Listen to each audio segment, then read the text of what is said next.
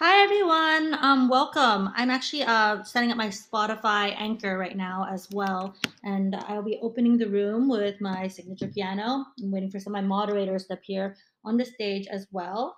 Um, let me just make sure. Okay, um, I've got uh, uh, Chris, I've got Niam, other folks pinging in, and if you can do me a favor, um, actually, if you could press that little plus sign at the bottom of the page, that would be really, really, really great. So that way we could um, be able to um, get the right people in here. And I'm actually going to be doing the pinging before I start the room as well. It takes a lot backstage to set up these rooms. And um, we've been running actually this EdTech and Future work room for about six months now. Uh, it was slightly on hiatus sometimes because um, I've actually still struggling to get um, uh, childcare sorted. Um, and I know some of you guys want to be in the back channel as well. So here's a simple way because I actually don't check Clubhouse DMs. So I pinned my Instagram up there so you can find me and send me a DM so you can like find the rooms. And also, uh, if you want to join our back channels, message me as such so that you can join the community. But also, there is a moderator back channel for those that we moderated with, um, you know, more than several times. We know we can add a lot of value um, in terms of uh, stakeholders, educators, you know, parents, people who are um, uh, building businesses based on lifelong learning, etc. So, like as I make sure um, folks get to the room, um, just uh, help me ping some folks in here. Um, we're having in Tech Builders um, again. Uh, we actually did not have uh, have this in Tech Builders for a while. We were doing it in uh, my own club, which is the Jennifer Club, um, because uh, it was actually Clubhouse was having an algorithm issue, and uh, I wasn't showing up in the hallway. Uh, so people actually can find me better in the Jennifer Club. So we're now uh, refreshing and uh, uh opening up in Tech Builders, and I'm actually going to also uh, let other folks who are not uh, Tech Builders members also in as well. Um, so uh, making sure that pinging folks a room. So after I've exhausted my pins, um, which is just going through the line and just pinning, uh, pinging people that I uh, know would love being in this room in, uh, then I'm going to start um, piano to open the room. So I'm actually going to play some Disney tonight because uh, I usually play classical. And then, uh, actually, since I last had the room with you guys, I actually won an international Chopin piano, uh, International Avenue Chopin piano competition. I got the award from the Polish consulate. My daughter also won for her division. Uh, she played non Chopin. Uh, so, actually, to take a break from Chopin, I'm going to just sight read some Disney tonight. Um, uh, I don't know if you guys have heard of it, but it's called a dream is a wish your heart makes. So I'll be playing that momentarily after I exhaust my pins. If you guys can also help me ping folks to the room so that the other moderators can find their way in, that would be great. Um, I'm going to make sure now that uh, uh, Katie is a moderator as well. And then, guys, uh, Chris, Niam, I know you guys are in our regular back channel. If you can let the other mods know that the room has started, then um, you guys can get people in while I um, play the piano because uh, I uh, I unfortunately only have two hands, so I can't like keep pinging and also WhatsApping and and doing all these other things. So appreciate if you guys can help me out there. And Katie, you too. I think you're in that back channel, so go ahead and help me out. Thank you.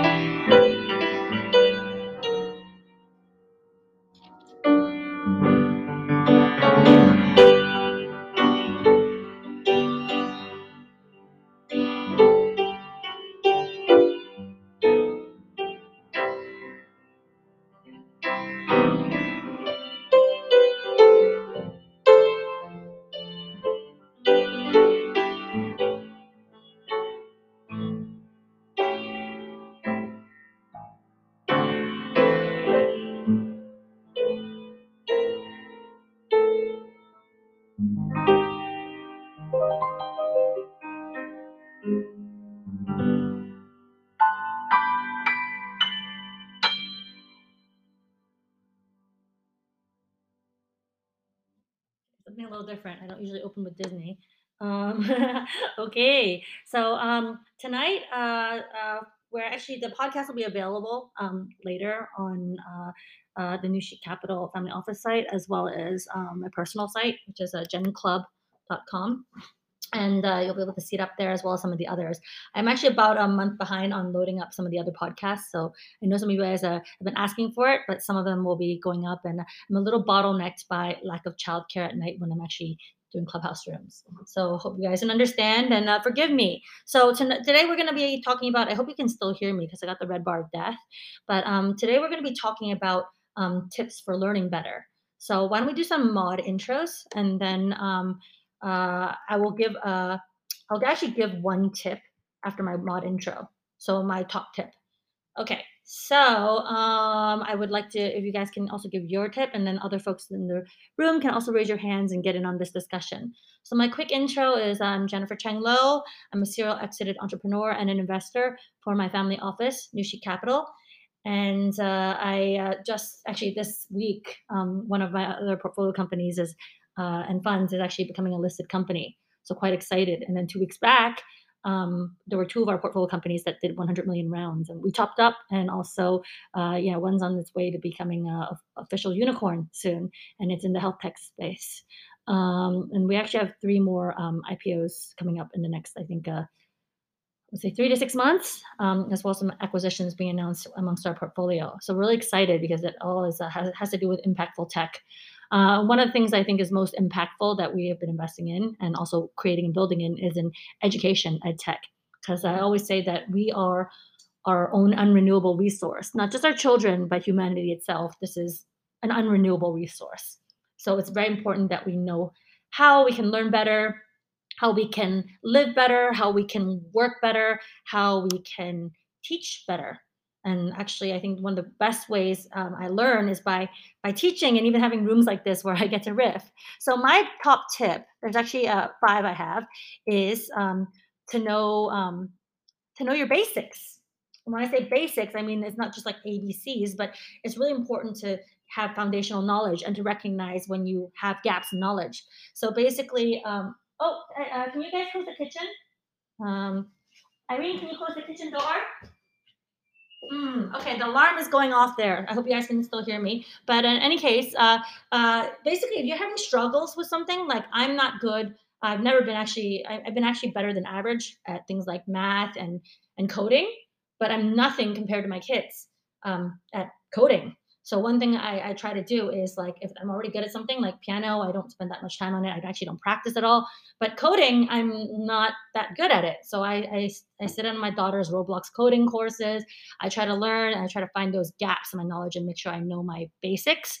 And that way I can pick up more advanced concepts and other things faster with time after I have those that foundation and that structure in. And then the other thing I do to sort of build off of that is that I um, try to kind of crowdsource and discuss and try to uh, learn and collaborate with others so that way I can um, kind of catch up to speed faster. That was one of the things I had to do when I learned how to mint my own NFTs, for example. Um, I made sure that like, okay, I learned all the sort of necessary protocols and then I could supervise the engineers then minting my NFT. Um, so I mean, I still can't. I still have to like do it with some others. But one way by learning is by doing and to work with different people, different sources, and also to do things in different ways. So, um, and that was one of the things I picked up as a, a pianist as a kid.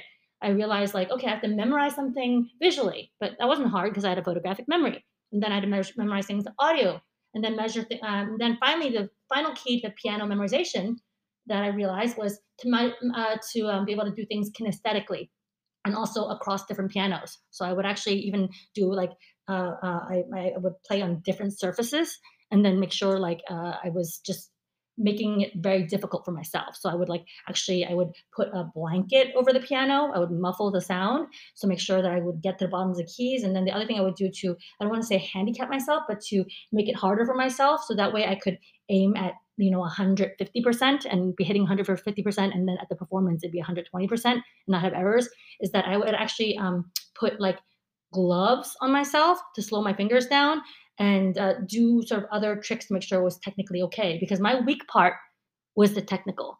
Um, and I was actually just, I knew I could win on sheer musicality. But sometimes for some of these uh, pieces, if you're playing like Liszt Hungarian Rhapsody, for example, then I would make it more difficult for myself to make sure I would hit that goal like 1000% of the time instead of just, you know, 98% of the time. So that's what I would do to improve my consistency. Okay, so the, that's a little bit on me. I'm going to pass it over now to um, uh, uh, Chris. But also remember, if you guys are enjoying what you're hearing, you can send me a message on Instagram. I don't really check my Clubhouse DMs, and then uh, I'll make sure to get you into the right um, back channel group for both the community and the moderating of this regular podcast. Over to Chris. He's been a mainstay, and then uh, welcome to the stage, Tunyam, Katie, uh, Deborah, and Dr. Bev.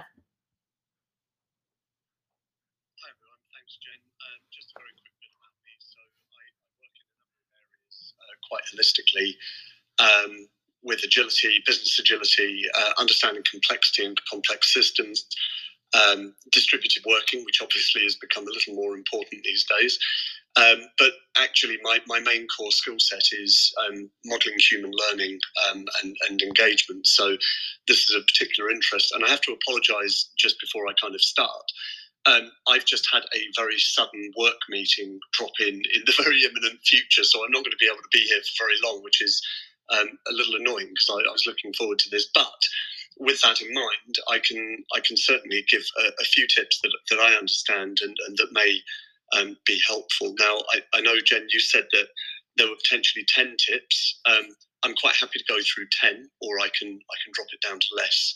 So, uh, um, well, whatever fits your schedule. And Chris, you already uh, my one of my other tips, which was coming up about consistency. You're already espousing that value. You're showing up. You've been in my rooms on a weekly basis almost, except for when we both have, um, you know, um, talked to each other about like, hey, we're not. So that is like amazing and you're setting you know expectations and other things so do as many tips as you'd like and if you want to dive deep on any other tip that would be perfect and i know you do have a time constraint so appreciate you always chris thank you oh, thank you jen so um, okay I'll, I'll, I'll mention a few things then um, along with a couple of final tips that are that are my own tips that I've I've kind of developed. But I think uh, I can run through very quickly, and then I can talk a little bit more about them. Um, one of the first things that I think that we need to have is an awareness, uh, and that includes starting to understand the safety element or the psychological safety for us to be able to learn. Now, this isn't actually part of learning. This is just something that's part of the preparation for us to, to be able to learn properly, if you like. Um, I can go into a lot more detail another time. Anyone's more than welcome to talk to me at any point. But psych- psychological safety usually um, works in four stages of inclusion, um, the safety to learn, then the, the, safety or ability to contribute, and then finally the, the safest kind of area, which is challenge. So, depending on the level of psychological safety, that, that can actually affect how prepared people will be to learn or how prepared you are um, to learn things. So, that's something to be aware of. And I think on the back of that, understanding that teaching and learning are a reciprocal cycle. You never really stop doing both of them, they are completely interdependent.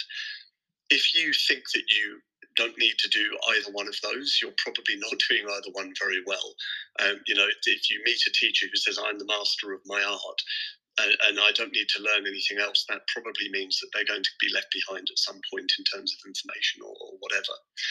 Um, but so knowing what learning is is, is crucial. And, and realistically, when you look at this in a neuroscientific way, learning is nothing more than stimulus um, creating neural connections. Now, it depends on which part of the brain this happens in. For example, if it happens in your motor cortex, that's what we refer to as muscle memory. That's exactly what Jen was talking about in terms of training with gloves and so forth. You're you're trying to create that muscle memory so that things become more autonomous. And, and this dives into OODA loops, which is observation, orientation, decision, and action, which is how we operate. There's all sorts of really interesting stuff there, but I, I won't go into that now.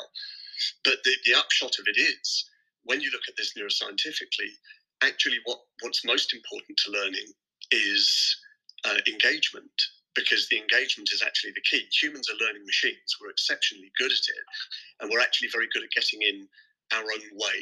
So that's something to, to be aware of. If you're aware of that at a kind of conscious level, it makes it easier for you to start trying to get out of your own way, if, if that makes sense.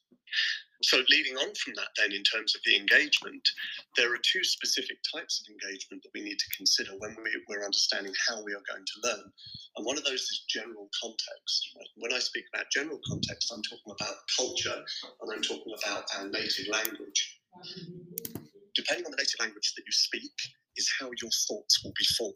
So, somebody who speaks Chinese as a native language will literally think differently to me as a native English speaker.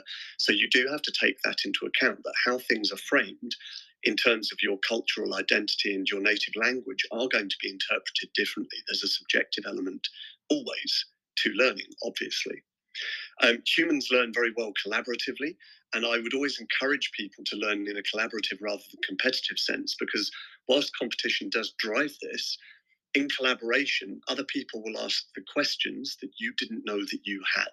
So that's of enormous value. So I would always try to stay collaborative when, when you're learning. Um, and then we talk about the specific context, which of course is your individual upbringing, your individual neurology. We've talked about this before, of course. I'm a big advocate of neurodiversity as somebody who's autistic.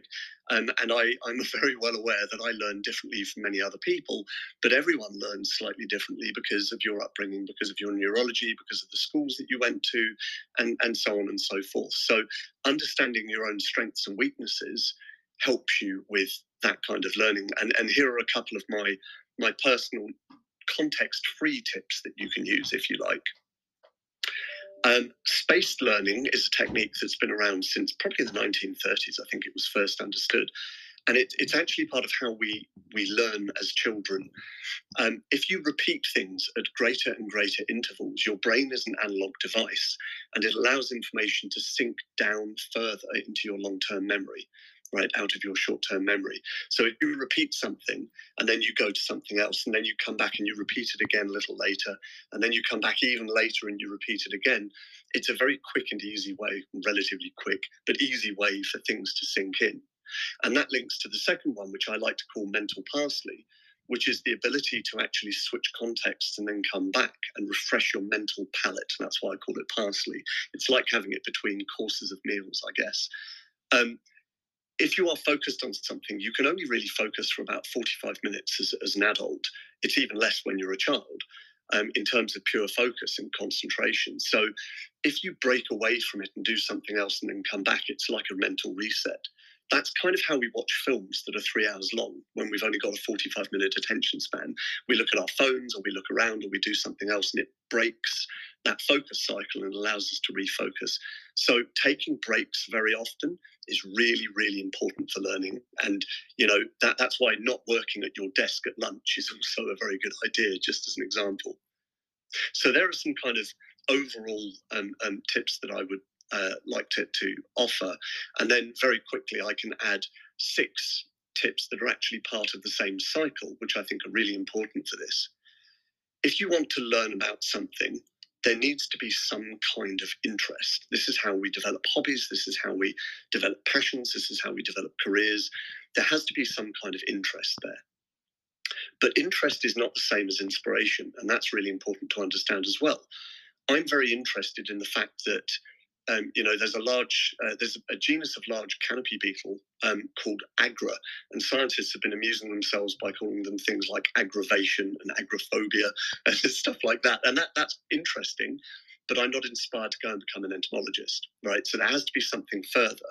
Now, incentive can also do that, but incentive will never be as powerful as inspiration, passion, a drive, an urge to do something right so that that keenness that hunger to learn is actually worth more in my um, in my view and my experience than qualification worth more than experience um, because they add to the the, the, the two. Um, you know if you've got experience and context change and you hold to that experience it's not worth as much as it was whereas the keenness to learn means you never stop gathering experience. That's very important which then leads us to the idea of involvement. You have to be involved in something to learn it, which then hopefully leads to immersion. The more immersed you get, the much better you will start um, understanding everything around you and the, the comprehension will deepen. And by this point, you have probably become invested in terms of time, money, life, um, which leads to the final part, which is very human, which is instruction. The best way to learn is to teach others. There was a, a University of Leicester study that was done quite a while ago, which showed that the amount of retention of information was actually gained the, the highest amount i think it was like 90% from teaching other people with the caveat that you have to be open to the fact that you don't have all the answers and you may be wrong so those are kind of my my 10 tips if you like the the awareness the understanding of what teaching um, kind of is uh, the context culturally uh, the context specifically to you the spaced learning and, and kind of mental parsley aspects that you can utilize, and then the cycle of developing interest, inspiration, involvement, immersion, investment, and then finally, hopefully, instruction. Um, and I hope I didn't rush through too much of that, uh, and I hope it wasn't too much depth, but hopefully that will be of use to people. Thanks very much. I can uh, I can hand back to Jen now. Oh, wow. Um, Chris, what a wonderful masterclass uh, you just gave us. You're welcome to hang out. I know you have a work meeting, but you're welcome to like stay around on stage and like, you know, listen to us as a, uh, I always appreciate your contribution so much. Um, I, I mean, uh, you'll you'll get it ri- uh, right after this room too. Um, those of you who are following us, um, uh, remember to follow the Tech Builders Club. We actually have some very in-depth um, conversations on tech, as well as uh, there's other conversations that happen here, like whether it's like product focused, investment focused, um, creation focused, um, well as as well as uh, you know one of my um, best friends uh, uh, on Clubhouse and who's also on my investment committee is the um, the, the co-founder of uh, Tech Builders um, Club, uh, as well as some of the others that I frequent here um, and her name is Sumaya uh, uh, Ben Ghanam. So if you go to our Chic Investment Committee or Chic Capital, you'll see her, uh, as well as some uh, of our other friends uh, on stage. Uh, Irene, I saw, just made the room, and um, Irene is also on the Chic Capital Investment Committee. Um, so yeah, and and EdTech is a, a, a, strong, strong passion of ours. Like we and, and one thing that I like to say is that um, I like to. it says poor connection. I hope you guys can hear me. The anchor is still going on, but um, I like to practice what I preach. I think practice makes perfect, and that's one of the reasons why we have this room. It's been you know going on almost without fail um, for uh, the past over six months now. Because um, I mean, uh, variously we've got how to take little breaks. Um, you know, uh, we've actually lost more than a few friends um, and family, uh, as well as people that we knew on Clubhouse. So um, in any case, uh, I'm, I'm always eternally grateful. Um, I mean, that's one of my non um, outside of like you know work and academic learnings, but I've learned to be eternally grateful for when people do show up and when your friends are are there for you. So, um, and I'm sorry if, if I'm cutting in and out, um, but uh, it, it keeps saying poor connection. Can you guys hear me? You can, right? Give me a flash you can right? It's just maybe a, it just says poor connection but it's not really a poor connection. Okay great. So um all right um we uh next have we have, we have niam on the stage. Uh niam welcome back. Um it's really good to see you and, uh, to see you as participating in our community back channel as well. Um before i pass it to you i just want to let people know you can uh, dm me uh, on instagram and uh, want me or one of my team will be uh, replying to you with uh, the back channel for the community as well as the um, for the uh, for the room itself. So um, I don't know if you guys can hear me. Um, it still says poor connection, so I hope you guys. Can. Oh yeah, okay. Um, my my anchor kept recording, but I was just basically saying that you guys feel free to DM me on Instagram, so uh, me or my team can be able to add you to the community back channel and or the moderator channel. So the moderator channel is people we are, you know, moderated in many, many rooms with. We, you know, know what to expect. So usually you have to participate a bunch of times before we're like, okay, here's the moderating back channel, moderating badge. Um, so uh, Niam, uh, passing the mic over to you for an intro, some context, and then um, uh, you, you, can give uh, uh, a couple tips. Why don't we do a couple tips, um, like maybe three tips for learning better, and then we'll move on to um, uh, you know one to three tips and then, um, then we'll go to Katie, Deborah, Dr. Bev, Irene, and oh, welcome back to one of my friends I haven't seen in a while, Elaine, as well. So, um, okay, over to you, Nia. Hi, Jennifer. Thank you so much for the floor. Um, and it was great to be here at the start of the room and to hear you play for the first time um, live in Clubhouse. Um, beautiful Disney rendition.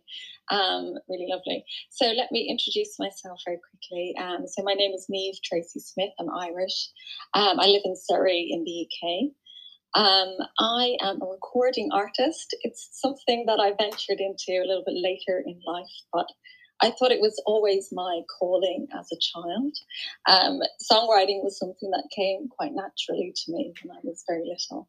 But I was very shy about it and didn't tell too many people. I would just, you know, write these songs and it was just my sort of hobby. And um, I guess as I got older, I just thought, oh, what if I had done or should have done or was meant to? Or I think I had one of those wake up calls that maybe we get later in life that we think, you know, are we here serving our purpose? Have we done what we feel in our heart we're meant to do?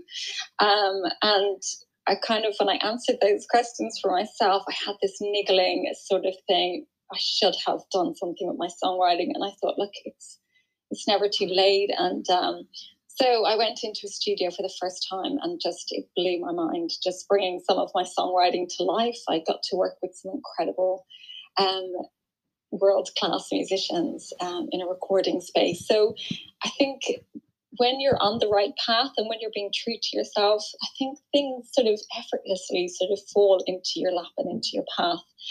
Um, so that's kind of one thing that's sort of um, shown me that I think, yeah, it was the right decision for me to do that. Um, on the other arm of what I do as well, um, I'm a trained NLP coach and I specialize in um, just stress management and sort of noticing uh, the symptoms of depression and anxiety and how to coach uh, people um, when they're sort of becoming aware that that might be um, sort of a, a, problem. So almost like approaching burnout, but not quite, but just how to recognize that.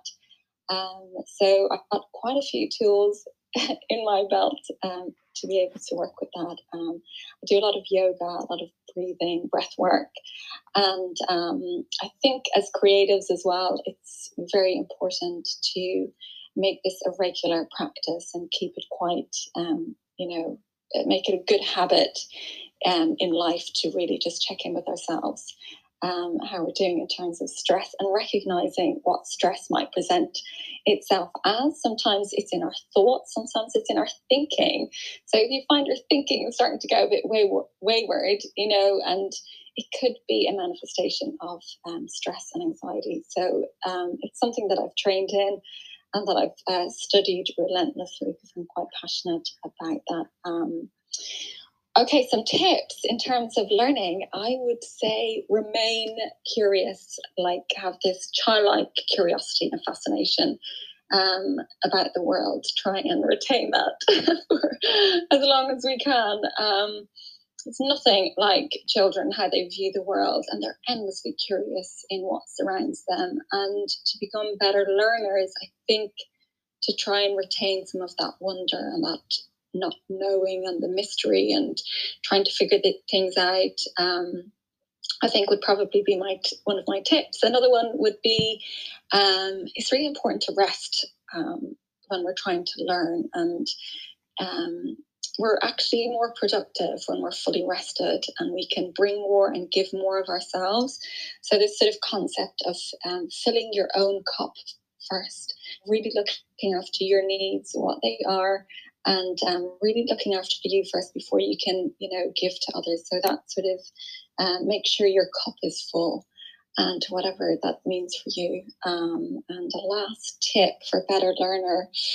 Um, be out of your comfort zone. Like if you're attempting something new and want to challenge yourself, don't be afraid to throw yourself into the deep end and challenge yourself with things that you never thought you might do. Um, being out of your comfort zone and having this sense of unease and discomfort is a brilliant path that you are learning and um, gaining something new. So, yeah, I hope that's been concise and um, yeah, it's been lovely to chat. So thank you. That's everything about me.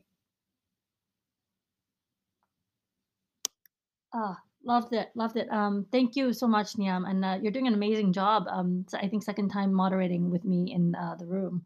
Um, so thank you. Uh, we would love for you to reprise. I just, uh, um, you know, said hi to everyone in our community back channel because uh, you know you guys are present and here and i'm, I'm, I'm happy because uh, one of the reasons why the room was a little bit later today um, was uh, because uh, oh i gotta change tape Um, but uh, it was actually because of uh, daylight savings, which is affecting like you know a good part of our, our community that's not in the Asia area.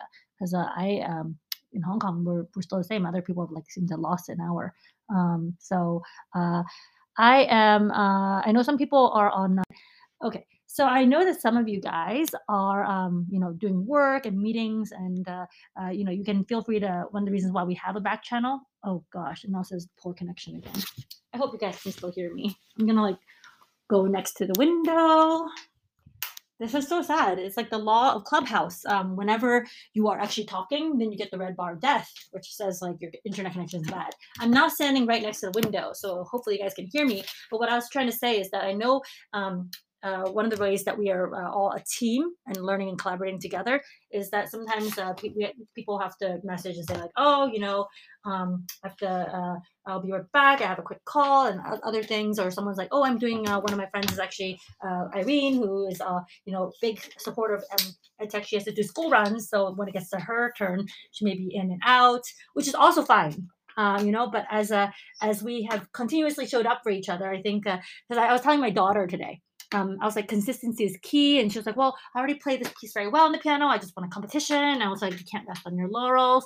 You know, we both won that competition, but um, unless you like practice and retain your old pieces, and um, and, and you can't, you know, I know you're a prodigy, but you can't just coast on your talent. So you you still actually have to practice. Maybe you don't have to practice six hours like some people. Maybe you have to practice like, you know, half an hour, but you still actually do need to have that to have the consistency and what Chris referred to earlier, like that muscle memory. Uh, and the brain is actually, you know, the brain, your heart, other things. Those are also like muscles, not like athletic muscles. You actually have to go through um, the patterns. You have to, you know, do. You basically have to do something more than once to like rewire the circuitry of, uh, you know, your your your your brain. Uh, you, you, and that's one of the reasons why um, practice is so good because it's like um, it's like uh, basically solidifying habits. I know how hard it is to unlearn bad habits or to like break the bad habits because uh, uh, one thing that we're trying to do right now with her piano is um, I suffered the same thing when I was nine. Um, is um, her fingers had a sudden growth spurt, so she's playing at a different angle, and so uh, she's eight actually right now. She just turned eight, and I was just like, huh, like why is her angle and her wrist angle and everything's all off? And actually, I told her like unlearn certain ways and then learn a new technique. So um, that was uh, one of the things that uh, I, uh, I, suggested to her. And then the other thing is that um, my tip before I pass it over to Katie is like uh, for my son, for example, for him to learn things, I tell him to like not just write. I mean, he he he can read really well now, but to create like doodles and little memories and like little like tricks. Like uh, one of the things that's been t- challenging about me even learning Chinese is that it's like hieroglyphics. It's like, you know, you have to memorize all these strokes and what does this look like? So I'll be like, well, the tree character kind of looks like a tree, right? And they're like, oh yeah. So we like make little doodles around to try to like memorize these. It's, it's hard because it's not an alphabet. So that's a, another trick that I have or another like learning hack or tip I have before I pass it over to Katie. And uh, Katie, uh, I love this profile picture. I think it might be a new profile picture, but it's a beautiful. So I would love to hear from you. Um, maybe uh, some of your tips for learning better, one to three tips, um, a little background on you. And then we're going to go over to Deborah, Dr. Bev, Elaine, and uh, Giovanna. Welcome, welcome. I know this is, a, I think, your second or third time in a room with me. And then uh, Professor Asif is here as well. So yeah, no pressure, um, but uh, do give us uh, some of your, I guess, best practices. Thank you. Hello, this is Katie speaking. Um, thank you so much, Jennifer. It's so great to be here with you again. Um, and of course, we all understand that life has many challenges and things happen, events happen along the way. So um, never feel bad if you need to take a break. Um, and I think that's perfect for this topic as well. Um, for those of you who don't know me, my name is Katie. I am a marine biologist. I specialize in sharks. Um, I'm also a geneticist and um, as mother of two small girls, um, so I'm always interested. Um, one who is dyslexic as well, so I'm always interested in learning about um, different ways of education and tech. Um, and as someone last year, I also, just as I was finishing the final stages of my PhD, um, unfortunately, I contracted COVID and have long COVID. So I've had to relearn how almost how everything I have lived my life until that moment had run. I was a very um, overachieving, high achieving person um, and put a lot on my plate. And I do wonder perhaps I was doing a bit too much. I was sleeping about two hours a night at the time, um, homeschooling kids and finishing my PhD. Um, and I don't really think it was really healthy and sustainable in the long run anyway. Um, so I love the tips about paying attention to your body and to your health.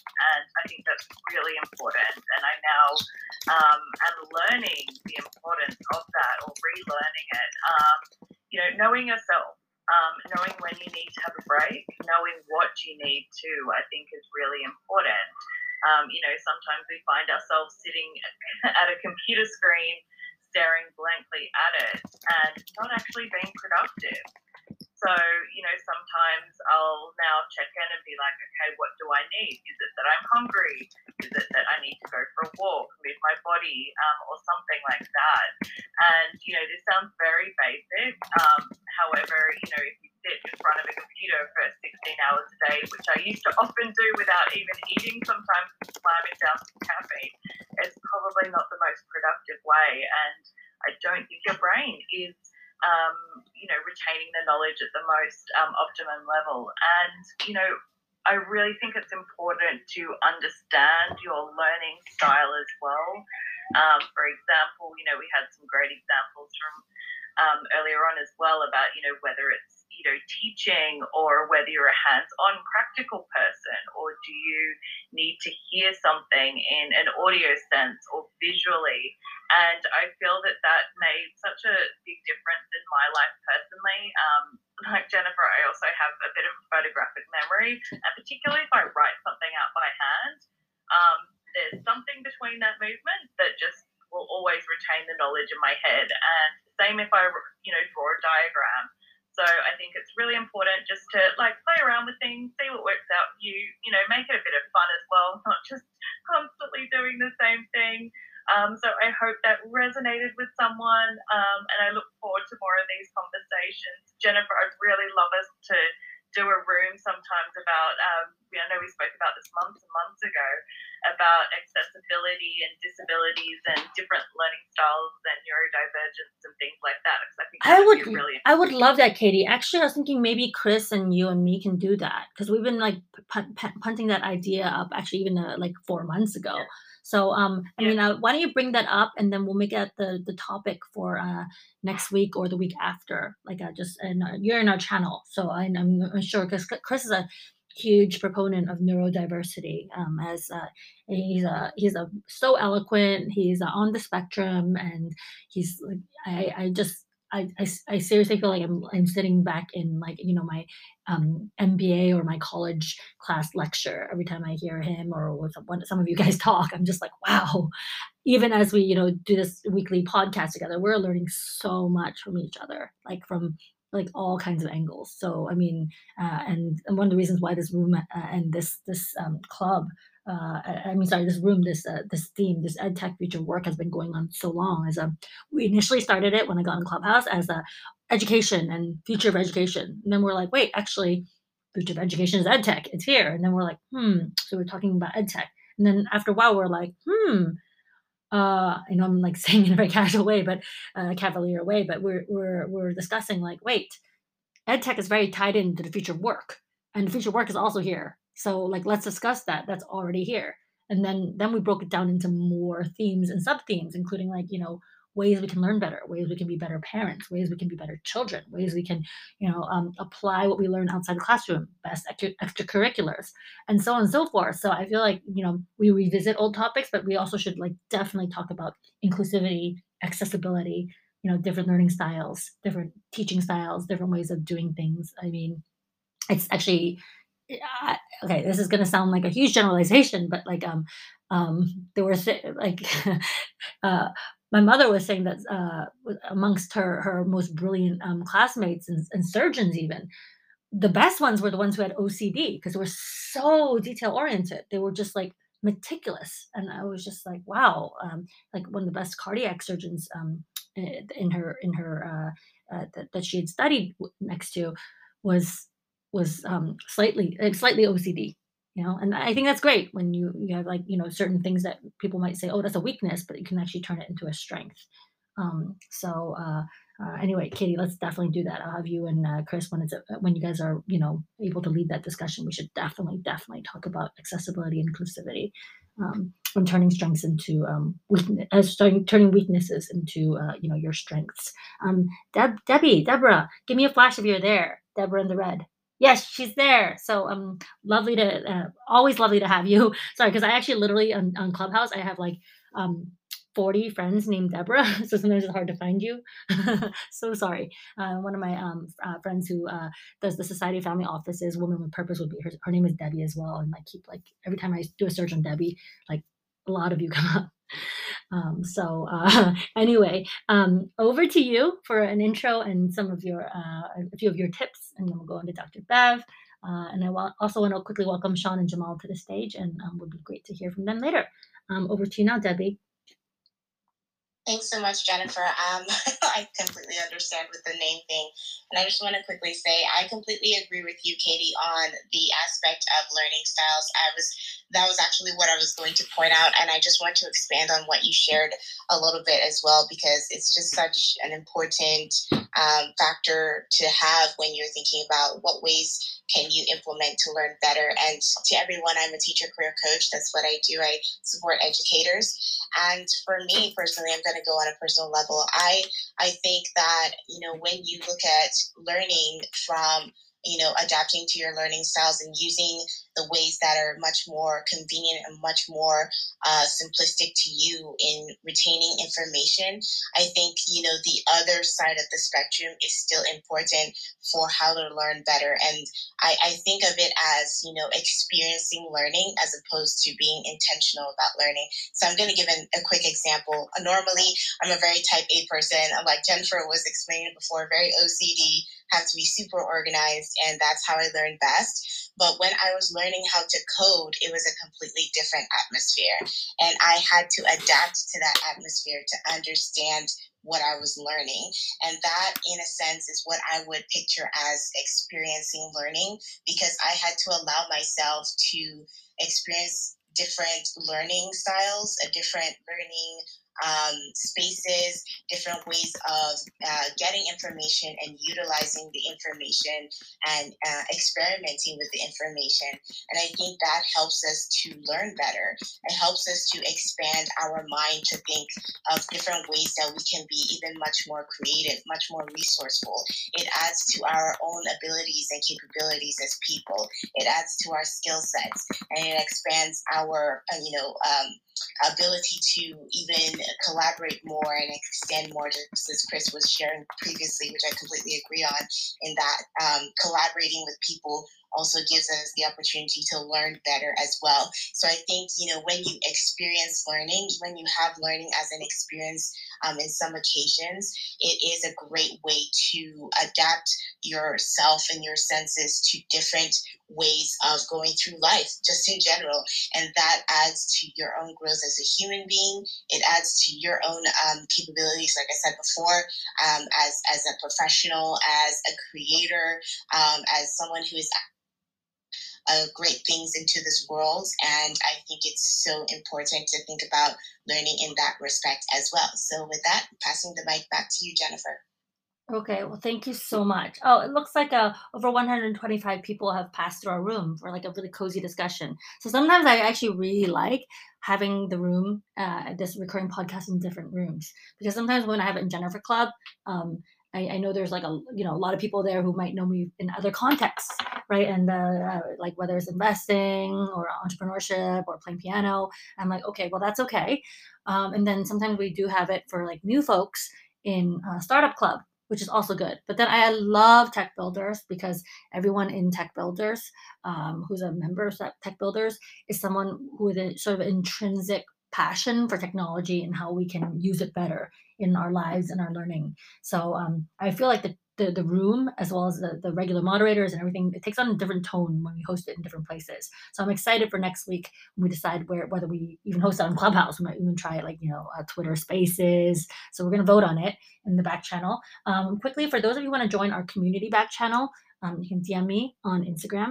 Uh, I don't get DMs unless you follow me as well. So make sure you follow and then DM because I I uh, I have a three inboxes now, and um, and I actually have a, a person just uh, that I hired just to um, check my Instagram DMs because uh, I, I, cannot manage all my inboxes now. Um, so yes, uh, that person or I will be able to add you to the right channel. We have a moderator back channel. We also have a community back channel, and then we actually have uh, some other back channels for our other rooms that we have also on a recurring weekly basis. Um, so uh, anyway, you guys are much appreciated. I saw some of you guys saying like, oh, you know, that no one always has the time, but um, I show up and then you guys show up, and I appreciate it from the bottom of my heart because I know when we have like little slivers and we can go in uh, slivers of time, we can go support each other's rooms. That's that's what makes the magic happen, and that's what makes these you know this what makes this room so sustainable. This um this I mean this weekly um discussion we have. Uh, last week, actually, I think you guys will remember, I was quite tired because we did it right after a global conference, um, which we had actually about, uh, uh, I think, about uh, several thousand attendees virtually, and then several hundred attendees in Cyberport in Hong Kong. I'm happy to announce that um, Cyberport, as well as uh, Adventures International Global Conference, wants to partner with us ongoing. So we'll have uh, other speakers like the ones we had from the Scandinavia as well as South America uh, last time. So they'll be joining us as well in the future. And we'll also be having um, other entrepreneurs, including the ones who won the prizes uh, in AI and robotics, um, also join us. So I'm in the process of scheduling that as well. So um, yeah, very welcome to hear from you guys. And Dr. Bev, uh, give me a flash if you're here. Um, but oh, you are great. Love to hear from you. Your your presence is so appreciated when you um, do join us, and you actually do join us quite regularly. So appreciate you. Thanks, Jennifer, and apologies from from my side of the pond because um, I'm not one of the ones that just hop in and out for, for 10 or 15 minutes, which I should be because I've missed your rooms dearly. And um, for some reason, when I'm on Clubhouse, it's this um, app that I feel like I have to be fully present. Um, I just, and I know that's wrong because I have learned that it's okay to sit on a stage and, and if you're not there for um, 15 minutes and you can just come back, it helps. It helps um, to be on stage. It helps the room. Uh, it helps uh, people see, oh, you know, all these people are on stage. And uh, when I come back, uh, Dr. Bev may may speak and and um, so now I have the red bar. But anyway, good morning, good afternoon, good evening, everyone. I'm Dr. Bev, and uh, how could I not join this room? Uh, it's on uh, learning, and I am a learner. So I literally am a learner, and and I think I say that like I would say I'm a musician or I'm a mother, or I'm a teacher, or etc. I've been in education a long time, and there's a big difference between learning and um, teaching and education. So those are, are different. Those are different. Um, different ways of thinking about life and i love what i've heard um, so far and you know of course i'm a philosopher right so um, in the phd i had to go all the way up just to see how we got our education system, the Western education system. Where did this come from? And why are we kind of stuck in it? And um, why are we having more problems today, it seems, in the public education system, at least here in the United States and then all over the world, like Sir Ken Robinson um, had found 20 years ago when he traveled and, and uh, cataloged. Um, his um, what he saw and I dearly miss him. And so I would say um, it's so hard to narrow it down, you know, to three things that um, kind of define what learning is. But I would say, um, well, John Dewey is one of the um, philosophers that I study. He's an American psychologist and, and in very progressive education. And I believe that in children, that well, humans are wired to learn, and human uh, humans, if they're safe, um, they find another human to trust. Um, they uh, risk take and feel secure and are affirmed, um, then they will start growing. And it's um, learning is um, physical, it's uh, mental, it's emotional, it's spiritual to be a complete human being. And I think we come into this world needing uh, two things: we need to be noticed, and we need to be needed. And that affirms that we are here, we are recognized, and we are valued. And I think that that starts with our core being. And so with small children, I think that's why Montessori works really well. Um, uh, Reggio, other um, philosophy oriented whole child approaches of learning is it works really well for learning because our brains will stay open to experience. I think that's the underlying lining um, rock that we as human beings can learn more and more and more if we are open to experience. Um, we all learn differently, and I believe that education is intensely personal. Uh, it's individualized naturally. And so to put all these uh, human beings into a classroom, and I used to teach uh, in the early days 37, 38 children of all different languages. I was in California, and there would be maybe 38, 40 languages. in the schools when I when I worked out in that particular school. So in my class I might have 12 to 15.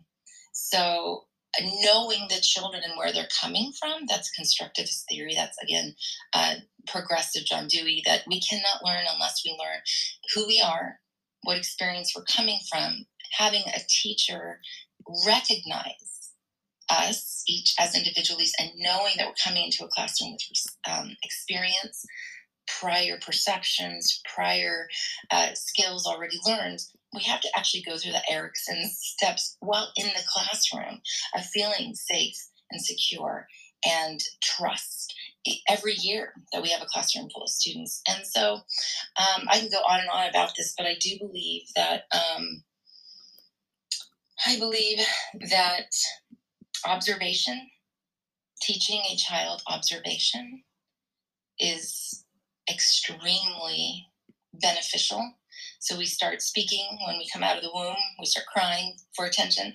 Then we're taught to listen and learn. They have to listen, children have to listen to us, but we have to teach them. Why? Why? Listen so you'll be safe, so you'll be strong, so you'll be courageous, so you listen. And then to read, and then to write. And so if we learn all four of those things to speak, listen, read, write, and observe, we can go on learning forever. And I've used this app for learning. I've learned more in this app than I could ever learn in a university. And some of our some of our students, of course, and Jennifer would attest to this, and as her children are prodigies. There are children in our classrooms who are prodigies, and they do not have the resources or opportunities um, to develop their gifts and their talents. And so that's kind of where I'm coming from. I was one of those kids who just slipped through the cracks and was ignored and didn't have, um, just didn't have it. Everybody knew there was something different about me, but they didn't know how to provide it, and I just didn't have the opportunity. Um, so I wish I could change that, and hopefully I will in the future. But um, love Clubhouse, love this room, and I'm just deeply grateful for uh, individuals like Jennifer and Professor Steve and Chris, and is it name I met um, Niam for the first time, Katie, Deborah, Giovanna. Uh, Sebastian, everybody on the stage. I just feel truly grateful to be here. Um, thank you so much for allowing me to speak so long. This is Dr. Bev. Okay, Dr. Bev, you um, first of all, you did two things that I learned not to do, um, and one of the reasons is actually, um, uh, I'll share with you guys actually, very personal. Um, after um, after I address what you just said about child prodigies, I completely resonate with you. One of the reasons why um, my mother had me attending kindergarten before the age of two um, was because I was just getting very depressed and bored and that is actually people are like, "Oh, you're a tiger mom," and I joke around about it, but actually, it's a derogatory thing to say. It's actually, I saw my kids getting like for them, they like this pandemic has been very difficult because. Uh, and people are like, "Well, you're just so hands-on with your kids." I'm like, if I'm not doing a science experiment with them, if they're not learning Latin, if they're not doing like things at a very advanced level, they're just like they get very very bored and sad and frustrated and angry and that was one of the reasons and i look back and i think like wow like i'm so glad i took the sats when i was 10 or 11 and i'm so glad i started taking college courses when i was you know 12 or 13 because i i literally would have and i'm so glad i actually did piano because i i just needed a way to express myself and i think the that the learning and having that channel is so so so so important and then what you just said about like oh, I'm sorry, uh, or thank you for letting me be here. You never have to thank me for being here, Dr. Bev. You're one of the reasons why this room has been so good. I mean, every one of you. Um, you're the one of the reasons why this room has stuck around for more than six months. Actually, I was trying to do the math, and obviously, I was joking around earlier about math not being my strong suit, but it's been it's it's been amazing. I've had such a great learning experience with you guys because we we show up and we're doing this and we're unapologetic about it because it's it's it's really important. People learn by discussing, people learn by doing, people learn by teaching, people learn through repetition, and people learn through like you know staying open minded about it and and having a learning and growth mindset. So one of the reasons why I'm going to share something very like intimate with you guys um, about not saying sorry and thank you is that was one of the biggest mistakes in my life. I would always say sorry and, and thank you to be heard. And I was a keynote speaker at the conference um, last week, and one of the reasons why I have not posted about on social media is I actually was sexually harassed at that conference before I had to go up on stage. And I almost could not go up on stage because I was just so distraught. I was sexually harassed in front of some media. Uh, and now, actually, I'll be quoted in an E27 article. They asked me to detail my experience throughout my life. And one of the reasons why I always felt like I had to say sorry for you know having an opinion. I felt like I had to say sorry and, and, thank you for people like doing normal things like listening to me. And I felt like everyone was expecting me to be the model minority, like, oh, you're the good Chinese girl. So this person expected me to sit there and take it. And uh, he had the audacity to say, like, oh, let me get, get your card. Oh, this beautiful woman sat down. And I'm like, uh, well, I have to look at the speaking schedule. I'll give you my card later. By the way, we've met many times and you've messaged me many, many, many times. And we've had lunch at conferences where I, I was also a speaker. And then instead of being instead of politely waiting, he like grabbed my like arm in my bag and said, Why can't you give me a card? Like your business card. Are you so stuck up? Oh, you're the keynote speaker today. Oh, good for you. Are you the student entrepreneur? My family has a bigger foundation that and I was just like, oh my goodness. Because this man was in a you know power position and you know, I was just freaking out about it. And I took it as a learning experience in the end because I, I, I basically found the strength to go and say, you know what? Here's my card. Here's everyone's card. I need to change tables. And I went to the organizer and said, please change my table. I'm going to leave this conference otherwise. I don't feel safe. And for the first time in my life, I said something. I said something and I felt so embarrassed. I was just, just nodding and smiling. And then, and you know what? The journalists and the other men in private equity, they came right over to my table and left that man to sit by himself. And they made sure I got back to conference safe. And then the conference organizer and Cyberport have now banned him because apparently I know I'm not the only one he's done this to because he's done it repeatedly and I finally said something about it. So um, I just want to say, as women, we should not apologize for things that we are not wrong for. We should not say thank you unless someone is doing something like, you know, amazing and like out of this world. Um, I know you're just trying to have manners and everything, but you are always valued in our rooms, Dr. Bev. And uh, you know, you, Jennifer, you yeah. just reminded me what my daughter said to me the other day. Um, and in fact, we had a room in here, uh, uh, uh, uh which was called, and she chaired it, was called "Imperfection of Men," uh, and, and it's, and she said that since twelve, and she's now a medical student, but since twelve, she said girls have to navigate a very different route to boys and so men need to understand it. So thank you for sharing that. Thank you. Thank you, Professor Steve. I think I we should also do a let's brainstorm because I know we're creating subtopics for the future. So we'll do one on inclusion and access and different learning styles. Um, we will do one also in the future on um, you know how learning and working is different for men and women. And we should talk about this. We should bring it to the forefront. I really appreciate you for and all, all of you for always being such vociferous allies. And you know i know the themes of our rooms as well as what we think and do extend beyond our rooms. And then someone else was asking me and uh, just DM'd me on instagram um, like before this room started saying oh are you gonna like your rooms are sometimes are small sometimes are big. I actually prefer having our weekly podcast in smaller rooms.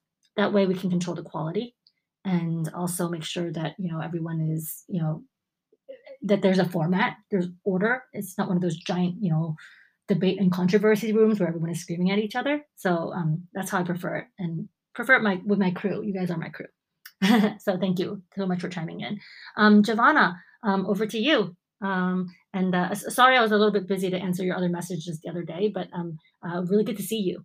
Uh, are you there? Can you give me a flash? Yes. Oh, yes. wonderful. Um, I'm right here. Good evening. but yeah, I love your story. I was actually laughing my butt off about leaving that guy sitting by himself. That's that was really funny.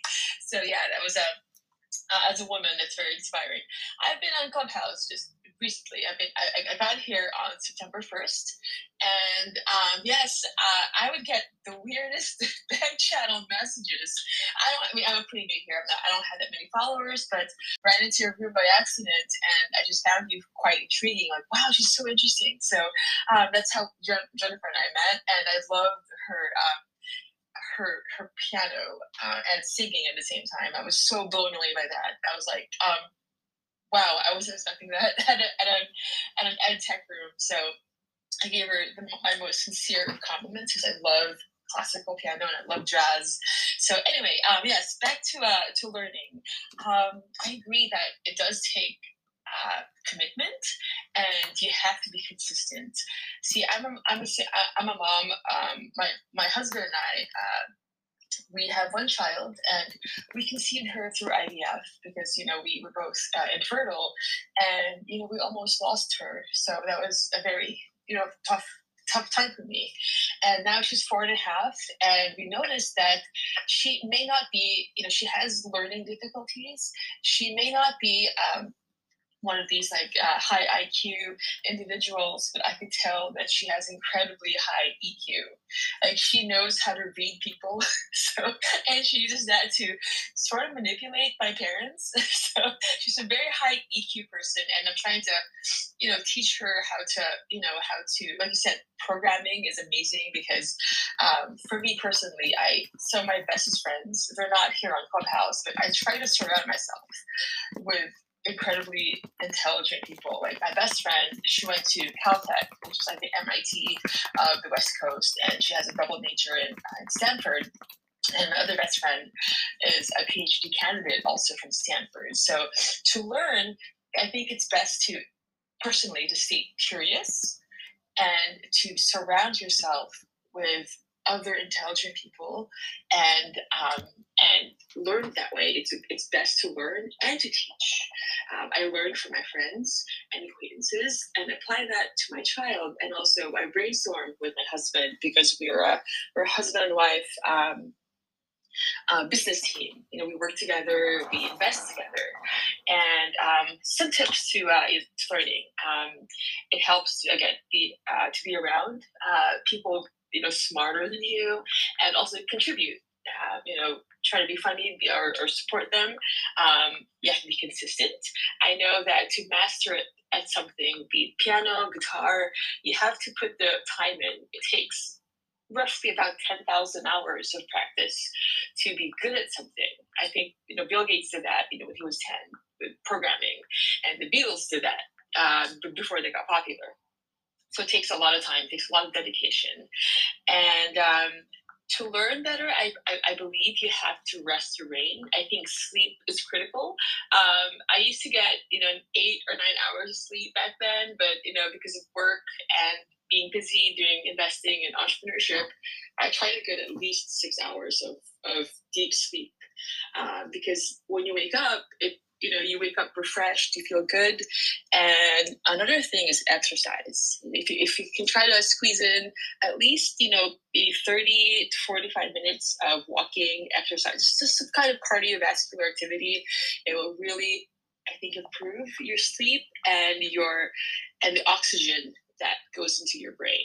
So um, you have to have a balance of curiosity being around good people great people, uh, exercise and sleep. So that's my tip for today. And and grats and uh, grats Jen for for all your uh, investment accomplishments. Um, if you need some pre IPO money, uh, hopefully we can chat about it. All right, thanks.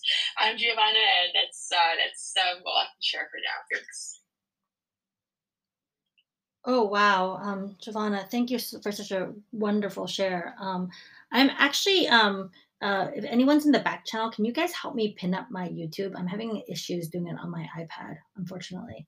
Um, because uh, I actually, uh, one of my team uploaded some of my, um, because uh, I know Chris and others were asking for my talks. So I actually gave um, three TED Talks uh, TEDx talks, so they're up there now on my channel, and then some of my interviews on BBC as well as my CNBC interviews up there now. Um, and Giovanna, what did you mean about uh, pre-IPO money exactly? Oh, you, mentioned something about your, your investments, and I'm just I'm just congratulating you. it's, it's awesome to have like a few unicorns. Uh, here's the thing about my background. Um, my husband used to run SEO book, and we changed our business model from um, you know from selling an ebook to a subscription model. We did this in 2009 when it wasn't you know it wasn't even popular, and you know you know FOMO like we just, we just so FOMOed out because two of our paying customers right one of them was AppLovin um, and they're now public. The co-founder of AppLovin, his name is John Krystynak, and uh, I mean, the company is now public. It's worth $37 billion. And the other one is the co founder, I forgot his name. He's uh, an MIT grad, and he's the co founder of HubSpot. And he was also a member of our uh, of our community. so, so uh, I guess we helped, you know, uh, these people with their SEO, and we had to shut down the site because it was eating up our time and I said to myself, hey, we need to work on our own projects. So we're now busy with, uh, you know, with investing and growing our own, you know, little niches.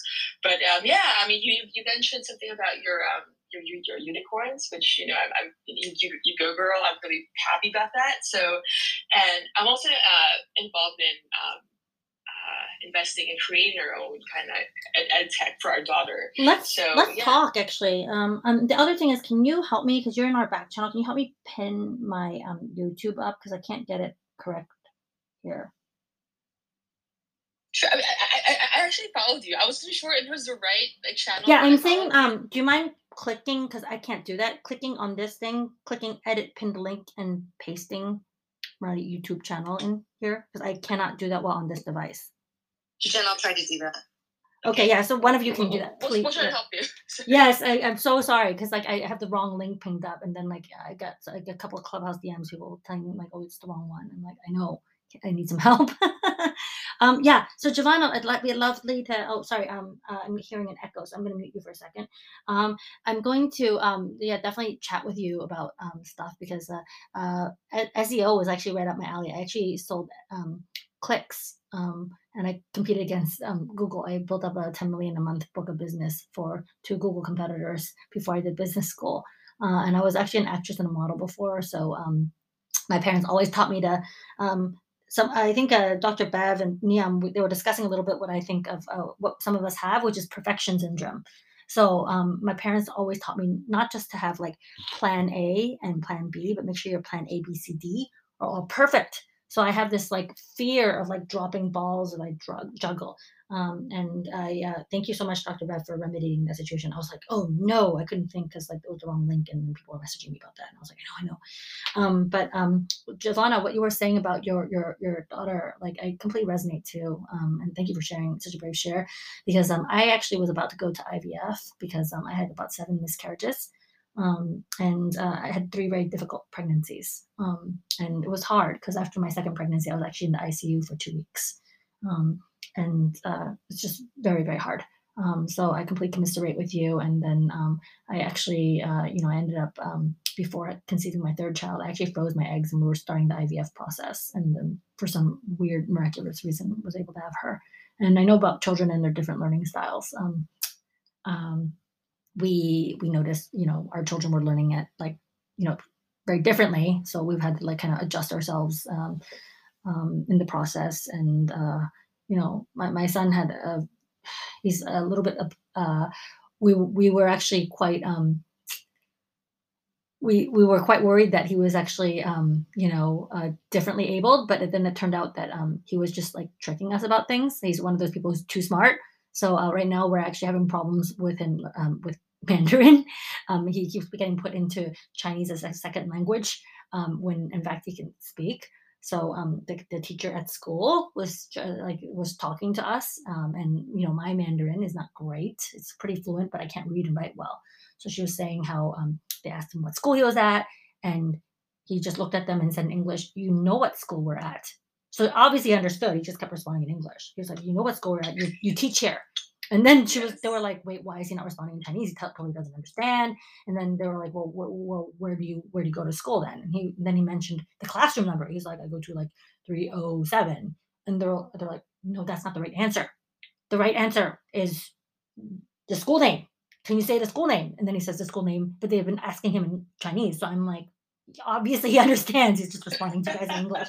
And then, and then, then, then they were like, well, why isn't he speaking Chinese to us? And then we're like, well, maybe he, they know you understand because you're responding back in Chinese and understanding is English. Because he literally said to me, "Mom, they understand me when I speak English, so obviously I can use English." Like he figured out the kid, the, the, the teachers were trilingual or bilingual. So I get you. That is so my daughter. That is so so stubborn, and I'm like literally. So I actually asked him. I was like, "Well, And then manipulate me. yeah." So then uh, then we had the teacher who has been teaching him all along, um, who who's really pleasant and nice and like adores him, give the exam, and then she talked to him and he would respond in Chinese, and then she was like, "Oh, what, what don't do you want to go to you know the native course?" And he's like, "No, no, no, no, no. Do you teach a native course?" And she's like, "No, I don't." And then she's he, she's like he's like, "Well, no, I want you to teach me the rest of like my time here, and I never want to you know graduate like." um reception two or what you know with the the grade level he's in he's like i never want to graduate because i want to stay here with you. So i was just like oh so frustrating. So you know these kids and their different learning styles and then i was just like hmm how's this? Like at home now i'm not going to let you like have ice cream unless you you know spend dinner talking to me in chinese right? Like or I just i don't know like stick i mean does that make me a bad mom? I'm like bribing him No, slash threatening him. not. Oh I'll tell you, yeah.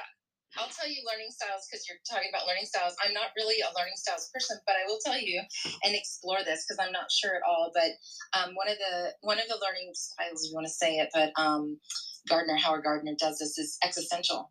So this is something that um, is the most frustrating. Is there are children that are existential, and that's their learning. They learn everything from the outside in. So your son may be starting with the universe and coming down to what room are we in and he at his very young age especially if he has um, this gifts and talents that run in your dna is he's frustrated. Why is the teacher wasting his time? Ask me a better question.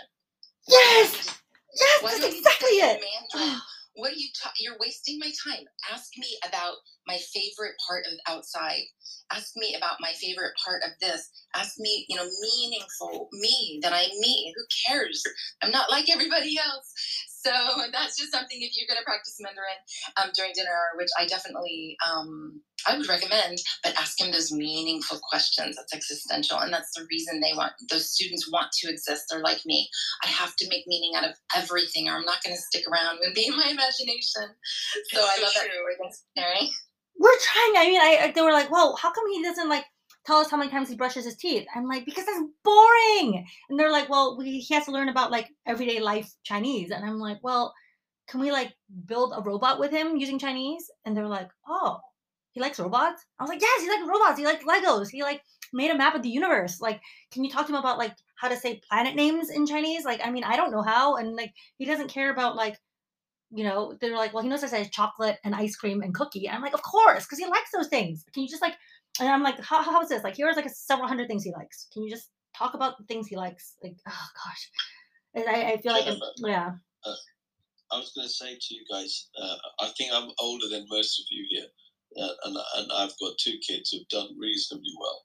Uh, uh, and uh, Joanna, I wanted to tell you that I knew Bob Edwards when he was doing the IVF, and Luce, long, long time ago that was. Uh, but um, uh, I, I think your daughter will do well uh, just by osmosis. So this is my advice: would be don't worry what happens in school. Let them do what they want but expose them to uh, uh, whoever you interact with, right?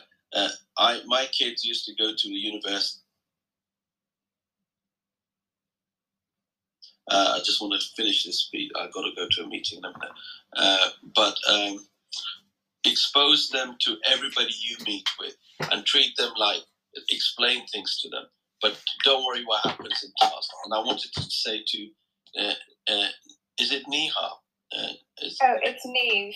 Yeah. Neve, Neve, sorry. And we keep. I'm so sorry. We, we actually have to just pronounce you phonetically and, and we have to click on your bio. And I think, Neve, you have to actually maybe put it's pronounced need in your bio. Especially for Here. people like me who are dyslexic. So sorry. Uh, uh, I don't no, know. Neva, I just wanted to say you you talked about stress earlier on, and there Ibn Sina did a study, nearly 10th century, a scholar uh, did a study where he put a wolf and a lamb in a cage next to each other, and the lamb died. So stress is self-inflicted, uh, and we need to, uh, and that was the fundamentals of it. So we need to reassess ourselves and, and not get stressed by uh, things because it's all about us. So uh, what Muhammad Ali said, me, we.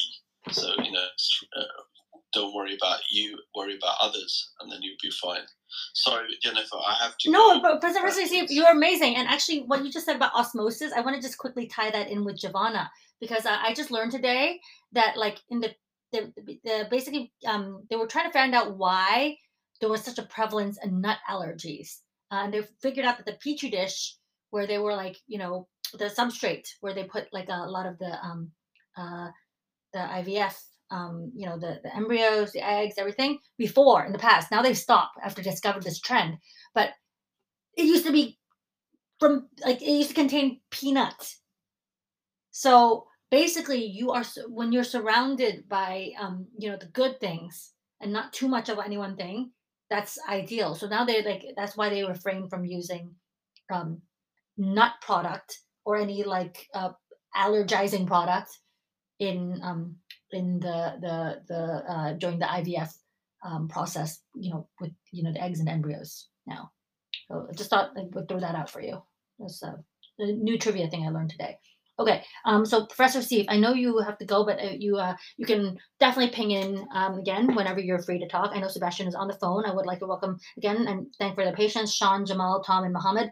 Sometimes we just banter amongst ourselves because we've been doing this room on a weekly basis for over six months. So that's why sometimes some, some of the mods and I might feel like very over familiar. It's because we were like we've been talking on a weekly basis and spending time with each other. And uh, I think you know we're gonna get very good at it after we do the requisite 10 10,000 hours. Is it?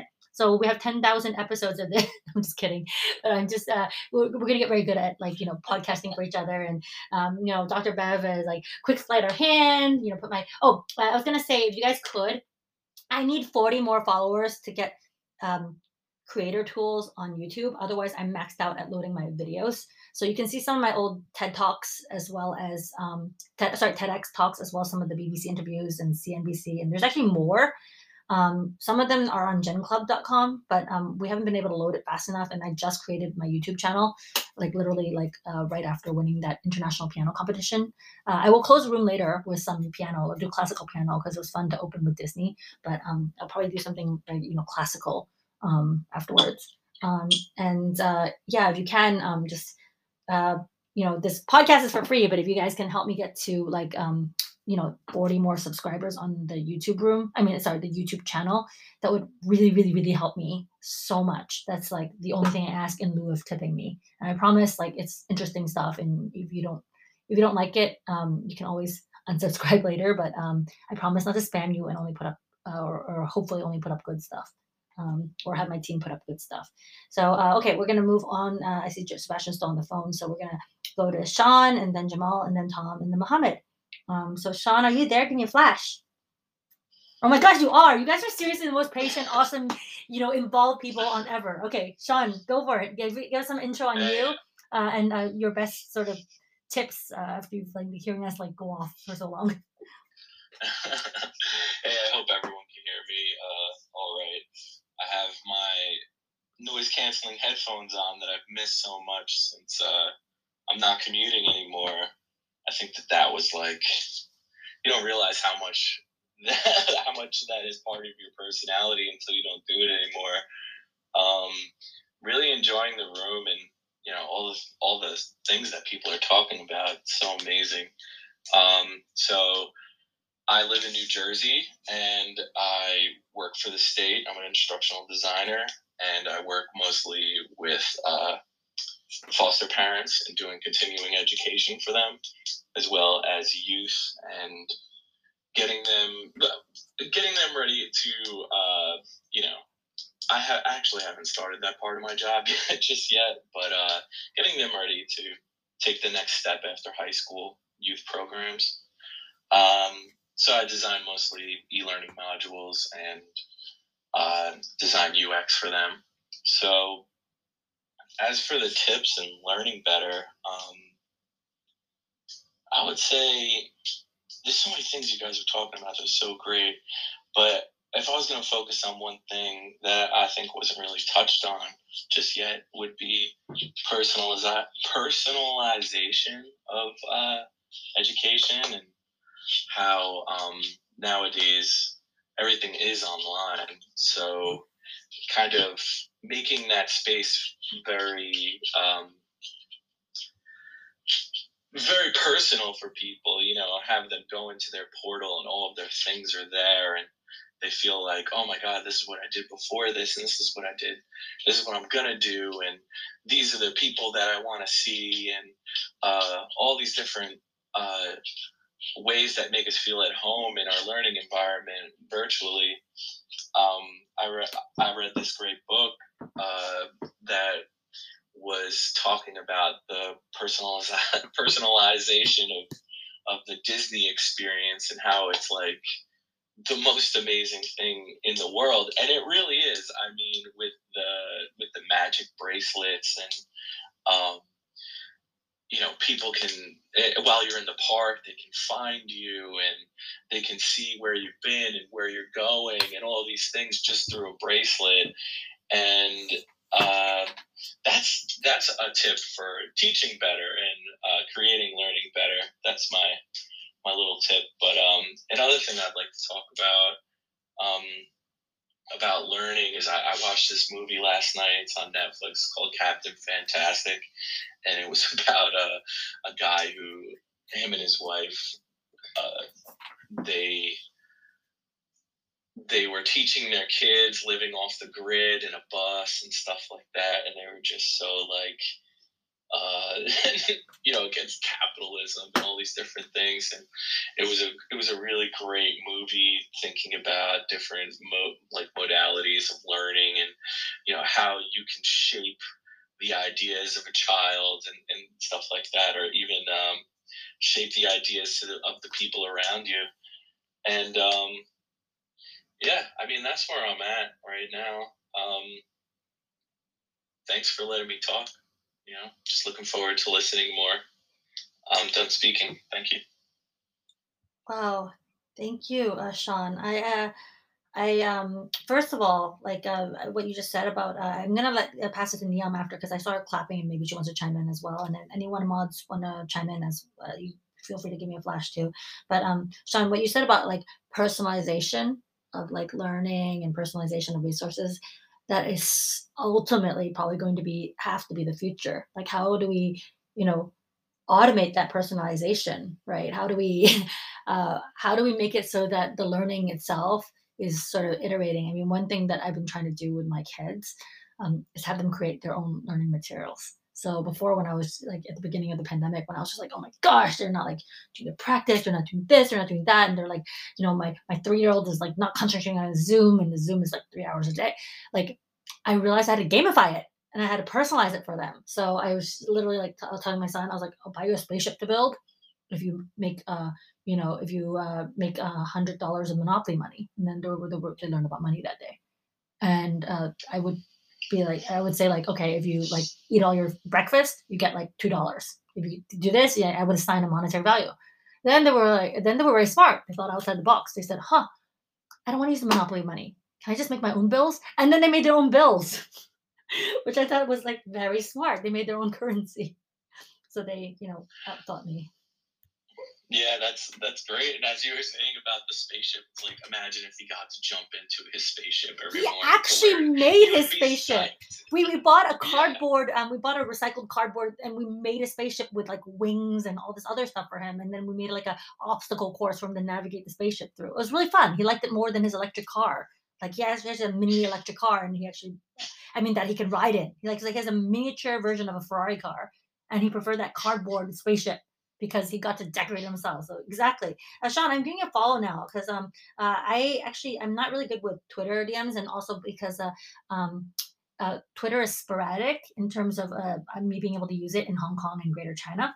I'm a little better on Instagram. So if you could send uh, um, me a DM uh, uh, later, we'd, I'd love to have you in the our community um, and eventually our moderator back channel if you'd like, or, or even our moderator back channel. I really loved your share tonight.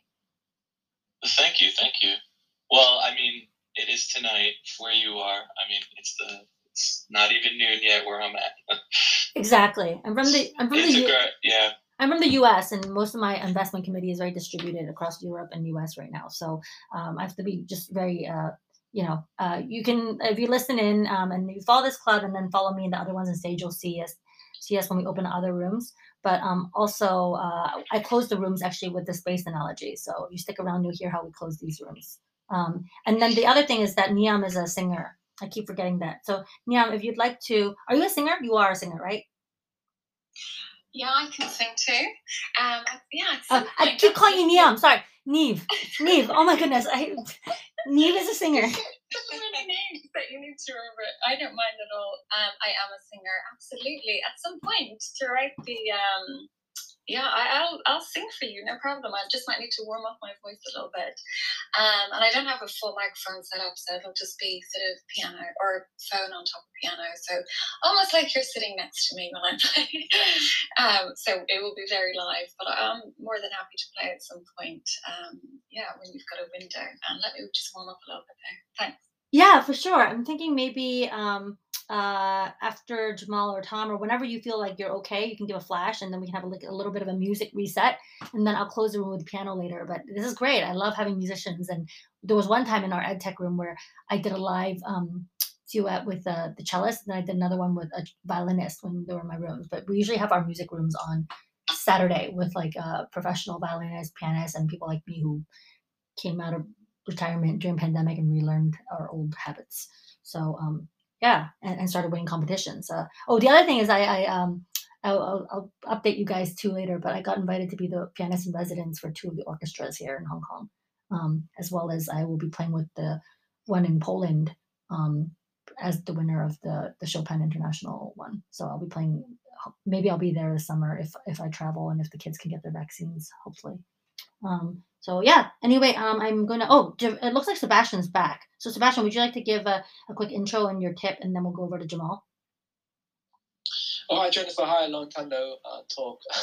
um, being busy well, with projects um, just like many other people, so I'd like to chime in about the uh, the topic of learning, working, and uh, possibly mindset.